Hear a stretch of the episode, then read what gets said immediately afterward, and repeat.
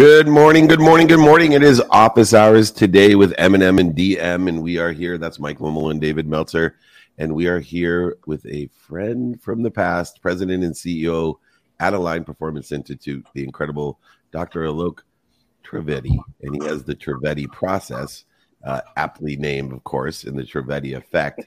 Welcome to office hours, uh, Doc. Well, thanks for having me, guys. Appreciate it. oh no, we we appreciate it, and uh, what a great way to start uh, the show because you uh, are working in the realm that Mike and I spend most of our mindset, heart set, and handset in, and you've done it for three decades as a student uh, and understanding the science of success.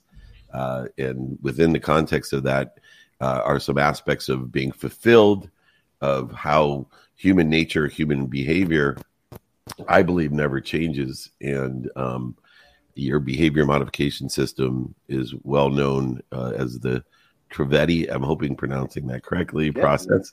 nailed it. Nailed it. I did.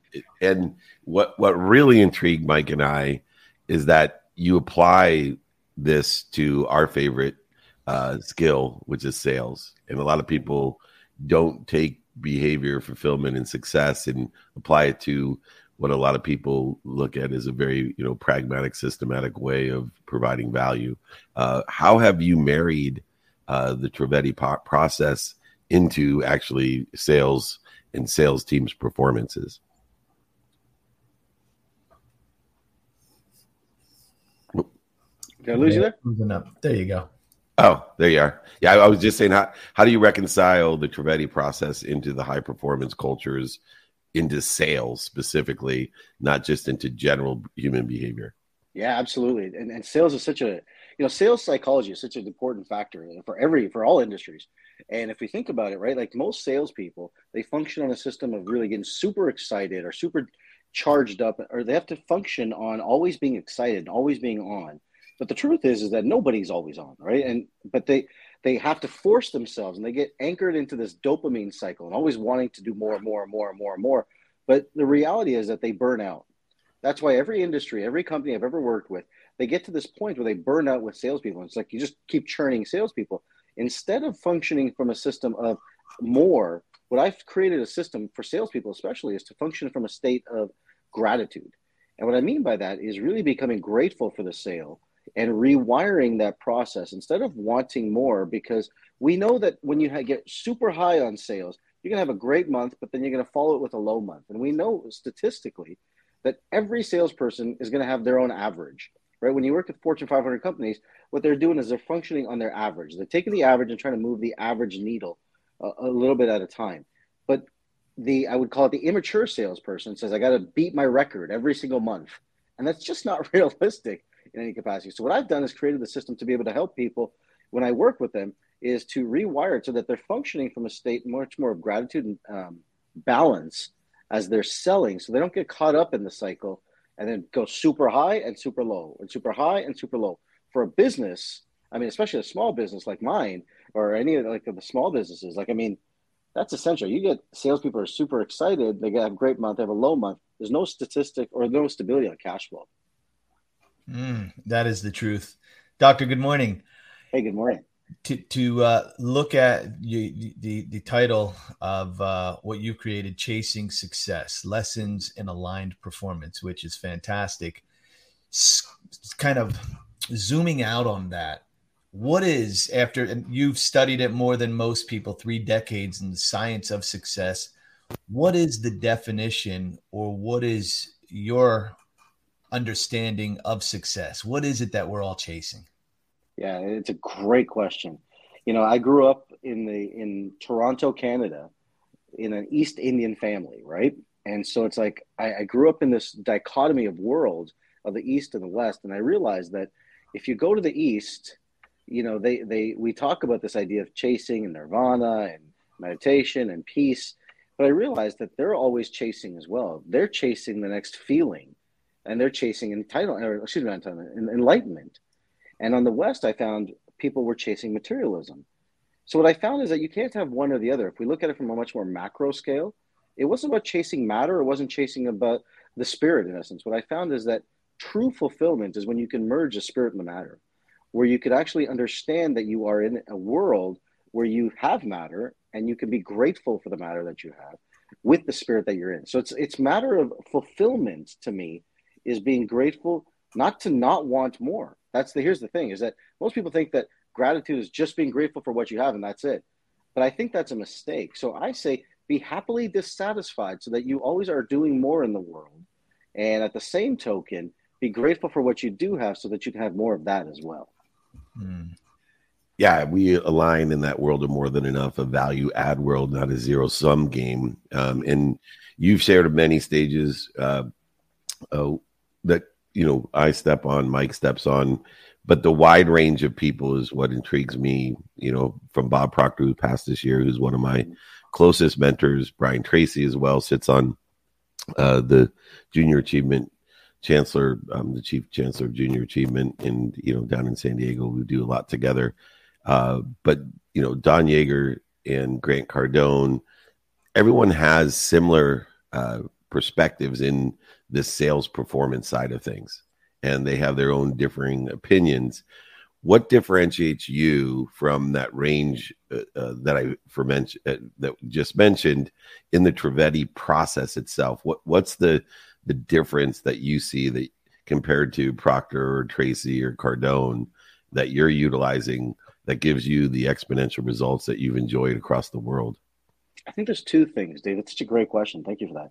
Uh, there's two things. I, I, think one is that um, everything I'm doing is neurologically based, so it's 100% based on science, right? And I, I, mean no disrespect to my four, you know, the the the aforementioned people or any of the mentors. Don't worry, they, they didn't mean to insult you either when I asked the same question of you. So. I'm good. I'm glad. yeah, we're all we're all teaching. We're all trying to help people. this is it, right? And um, what what I found is that for me, I was struggling, didn't know how to do it myself, and I everyone has what works for them, but I wanted to create a system that would take every person in any scenario to be able to get them to a state of gratitude. And if I can get them to a state of gratitude, no matter what, then we can rewire literally anything on the planet, and we can. And so I think one of the differentiating factors, and probably the key, is that it's neurologically based inside of it, and it's connecting the mind body. Number one. Number two, though, I would say that you know the and probably in performance i'm not trying to get people to perform like somebody else. I'm trying to get them to perform the best of themselves. And a lot of people I've, I've said this for many years is that there's a lot of people who will teach you how to think. I'm not that guy. I will teach you why you think the way that you do so that you can rewire that so you can think more along of who you are and be more of yourself. That's really what i do can you repeat that last sentence? Because I think you know we talk about meeting people where they're at and understanding what they're listening for, and I really, really support this methodology. Repeat what you just said. That differentiator, because that to me puts you above and beyond understanding how the genetic and energetic inheritance that we receive works, and you know why fight that. Why not work with it? So please repeat that again, because people do rewatch this, and I want them yeah. to have time to get their pens and paper or pads out so they can get this.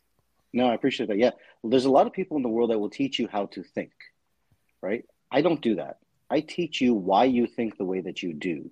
Because when you understand that, that's the journey and really how you master yourself so that you can be more of yourself rather than trying to be someone else. Boom. That's the nugget. Good. That's awesome. drop. So, so doctor, in doing that, do we, when we have to look at ourselves and find that, you know, that self discovery or that self awareness moment of where we really are, is that that's obviously the starting point. But how do you figure out how long or in what ways you have to work with people in order to get them where they want to be? I'm imagining that most people are at very different places when you come come to the first experience with them. Yeah. So for me, I mean, it depends on where where people want to go, right? People can come and say, "Hey, look, I've got this." Like, if I work with athletes, it's like, "All right, I got this major thing. I can't perform more. I can't, you know, I can't swing the bat. I can't hit the ball. I can't swing a golf club. How do I rewire that?" So I work with that, and that's all they want sometimes. Whereas, you know, other people really want to rewire and master all areas of their life, so they can be completely fulfilled. And that's really where I've created the science of fulfillment, where you take all areas of your life and master all of them um, I can get that done if people are really willing to work and I teach people how to do it within six to eight months. Someone can rewire their entire life and and not obje- uh, subjectively, objectively get to a place of fulfillment in their life. Right now, I'm running a study um, where we're testing and showing the, the neurologic processes and checking the neurotransmitters. And we're showing, and we've all, I've always known this, but we're actually running a study behind it. We're showing that the serotonin levels when people rewire their brains actually goes up. And so when we rewire the serotonin, rewire the brain, the serotonin goes up. That's a key mm-hmm. factor for mental health because that's the number one reason of definition, or excuse me, definition of depression is a low amount of serotonin. The dopamine becomes rebalanced.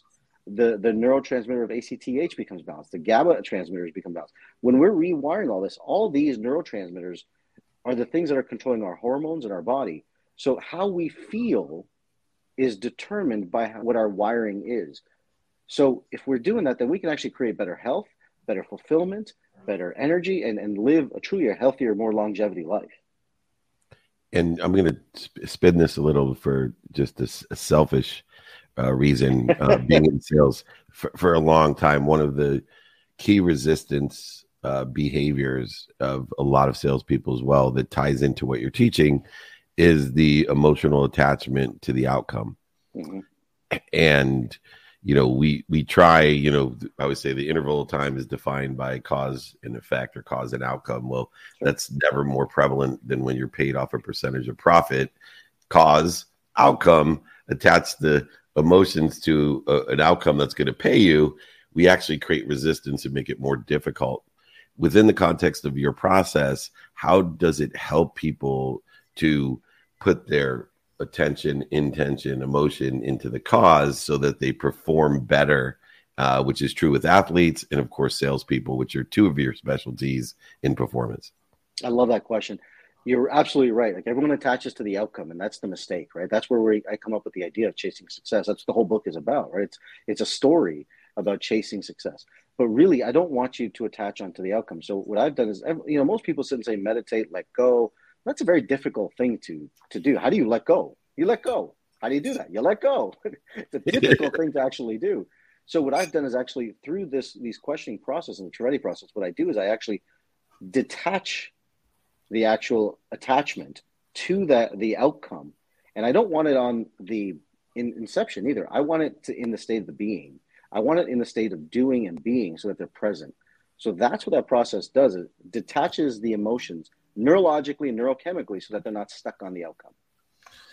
Doctor, it sounds to me, correct me if I'm wrong, but it sounds to me a, a, lot of what you do is focused on deconstructing or eliminating the ego um, in many ways that you know obviously wired into our DNA to help us. But if it becomes too strong, it, it, hinders a lot of what we want to do. How much of that uh, is impacted, or, or do you work on in helping people get to where they need to be and helping them? Because that's, I think, again, you know, helping people find those vulnerabilities so that they can grow is part of that process, isn't it? It is, and you know, the ego, for me, at least the way that I define it, um, most people think that the ego is a bad thing. Um, and I and I don't necessarily see it that way. The ego is a necessary thing, right? If we look at it, the ego is the part of yourself that is actually survival. If we look at Freudian's work, right, that's the survival, the decision making, and and the survival state of the mind. It's the super ego that Freud used to talk about. Is that I'm interested in eliminating, right? So detaching from that super ego where you're injecting other people's ideas of your life, and that's what I'm really interested. In. I want you to actually have an ego so that you survive and thrive but at the same token, I like to say that happily dissatisfied so that you're always doing more for the world and helping it evolve inside of it. But you need to see a challenge inside of that so that you go do something. Yeah.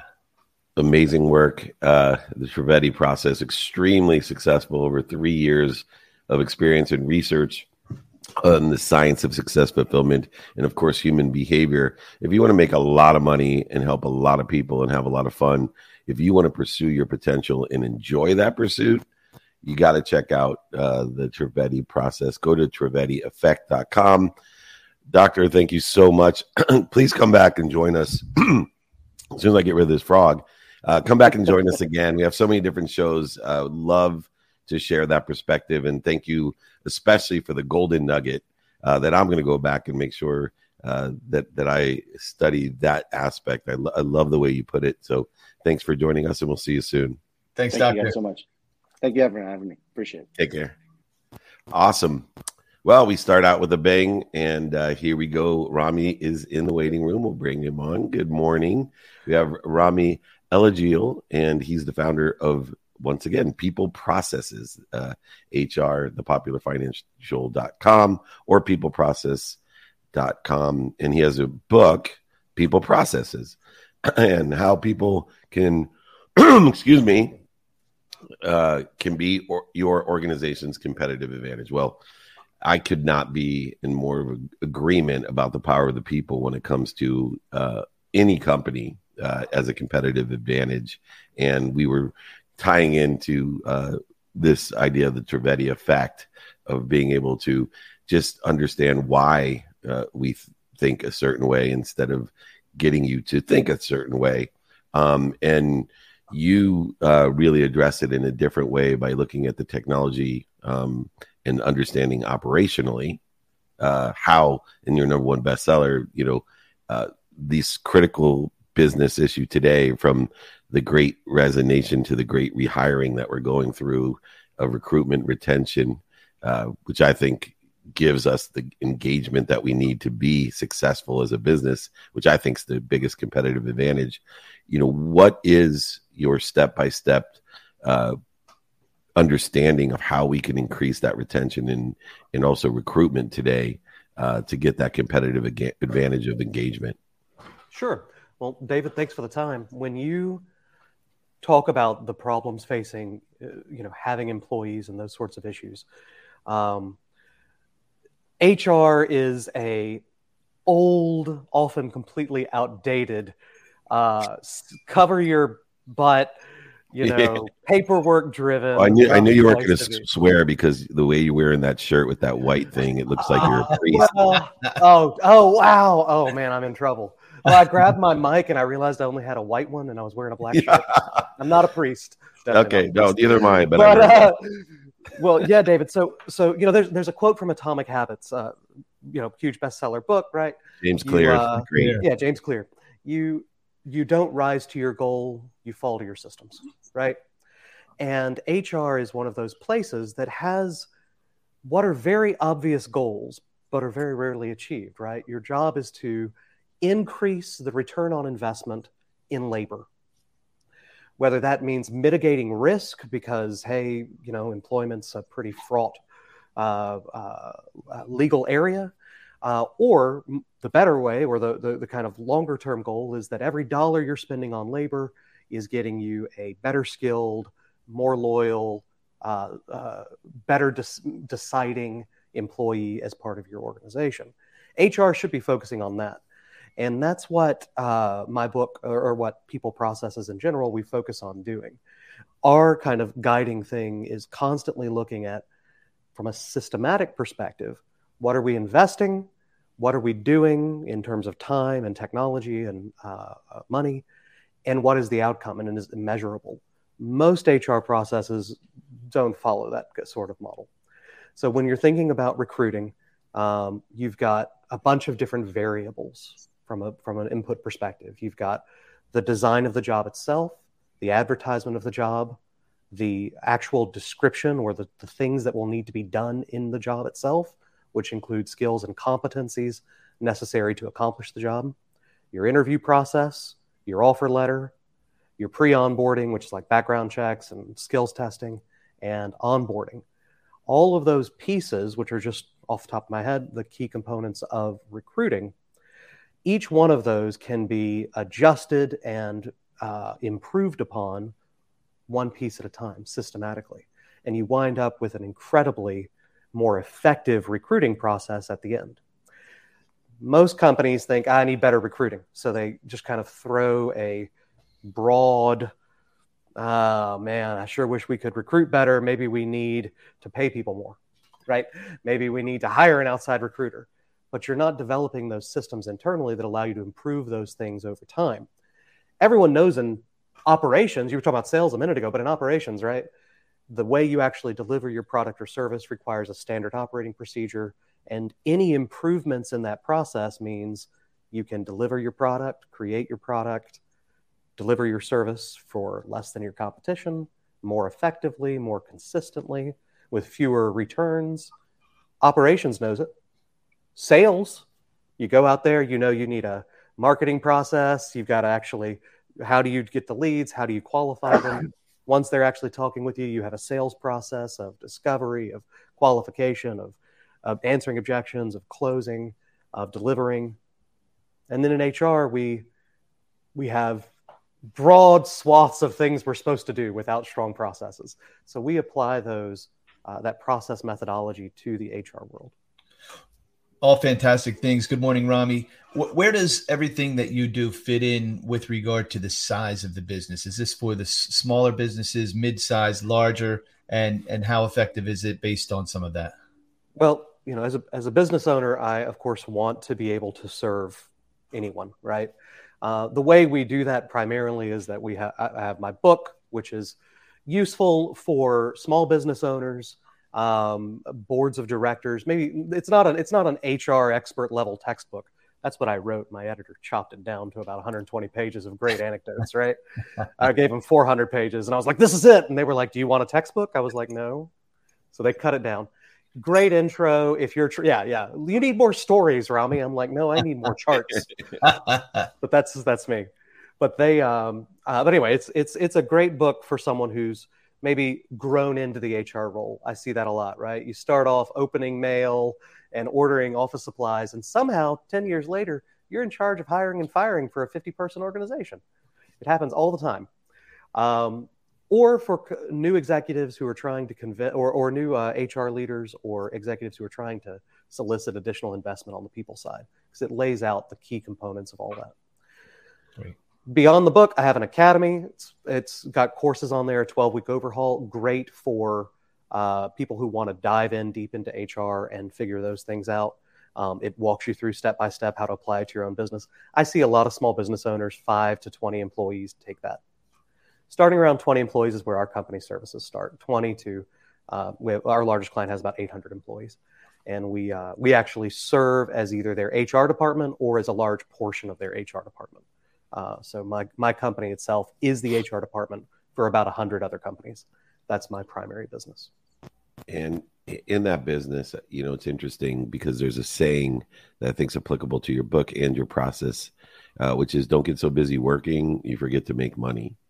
And, and you know i think a lot of people go through the motions and beyond this idea of recruitment and retention is the idea of focusing in on and prioritizing through people what needs to be done that is you know creating abundance and creating value which then creates profit uh, exactly. what are some of the things because you work with hundreds of companies uh, that you're you know that your outsource process allows people to then focus in on not just getting so busy but actually creating profit well labor is in most businesses their most significant uh, expense and yet they often have uh, significantly underdeveloped uh, relatively easy things that can extend how far that labor budget goes um, it would be like someone who spends 30% of their budget on marketing, right? But they never optimize their ads. They never uh, bring somebody in to look over what they're doing. They never try new avenues uh, to determine if this is a good spend from a you know an accurate perspective. What we find when we come in most of the time is that uh, let's say it's like a 50 person company, which is kind of like right in our sweet spot, 50 to 100, and um, what you'll often find is that there's a lot of low hanging fruit, just like anything else, right? There's easy technologies to implement to automate a lot of pieces, save a lot of labor time. But perhaps most importantly, by automating, you're systematizing, which allows you to create improvements over time. Uh, we often see huge uh, uh, over time investment, but under financial investment in the HR side. So, for example, onboarding, right? let's say you are a, a 70 50, 50 person company and you're turning over 15 people a year about 30% which is below average right in 2021 uh, 60% of employees uh, in a professional organization turned over it's a high number let's say 15 people are turning over if you can uh, say, for example, uh, hire a good company to come out and create a video walking through this year's company mission, vision, values, goals, right?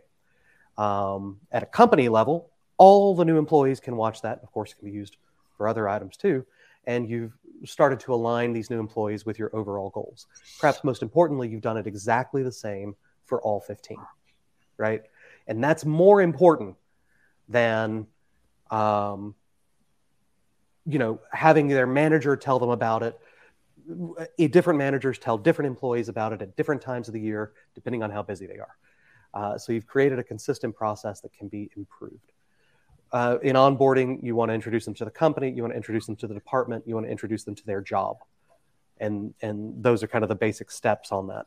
Um, and each one of those can be improved upon significantly with minimal investment. I've got a small business. Dude just brings out a cell phone, records a video, and is like, "You're a new bookkeeper. Here's what I need from my bookkeeper. Here's what will piss me off. If you're my bookkeeper, this is how you can succeed, and I can't wait to see it how, how you do." In a year or two, what I love is this. Boom. Now every bookkeeper he brings on is getting that same message and he can improve it later. Once they have those pieces automated, you start seeing things that can be easily um, improved on your next cycle through, right? So if you're starting at recruiting and job design, job analysis, uh, and then you're working on onboarding, then you're working on performance management, and then maybe compensation or benefits design as kind of different key pieces.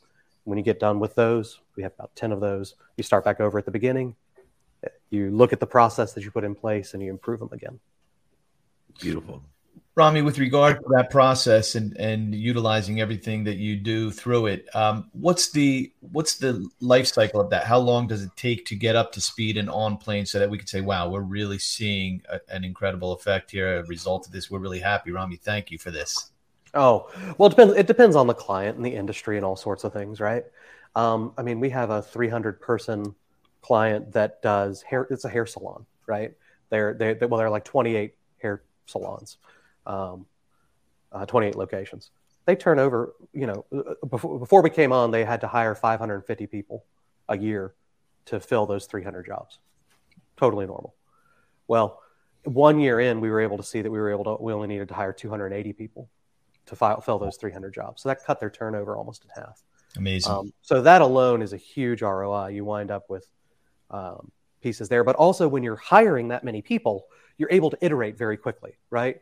You're able to see what you're recruiting for, see how you qualify people, bring them on, test them, teach them, and see what happens.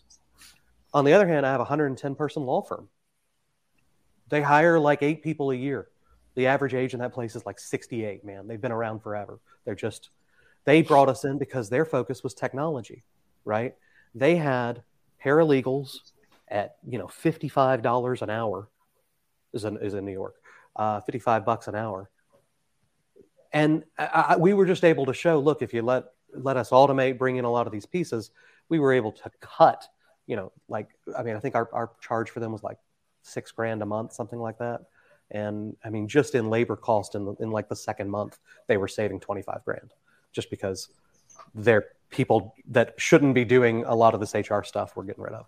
So you do have to look at it from an operational process as well as kind of a strategic one.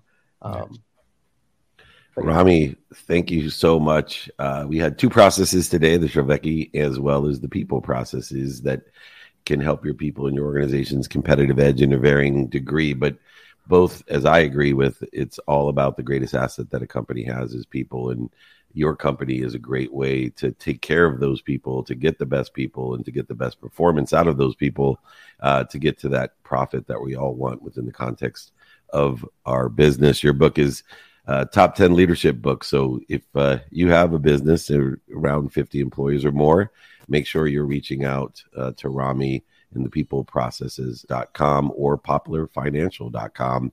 Rhamy, thanks so much. Come join us again. We appreciate your insight. Thanks for your time. Have a good one. Thanks, Rhamy. Take care. Back to back.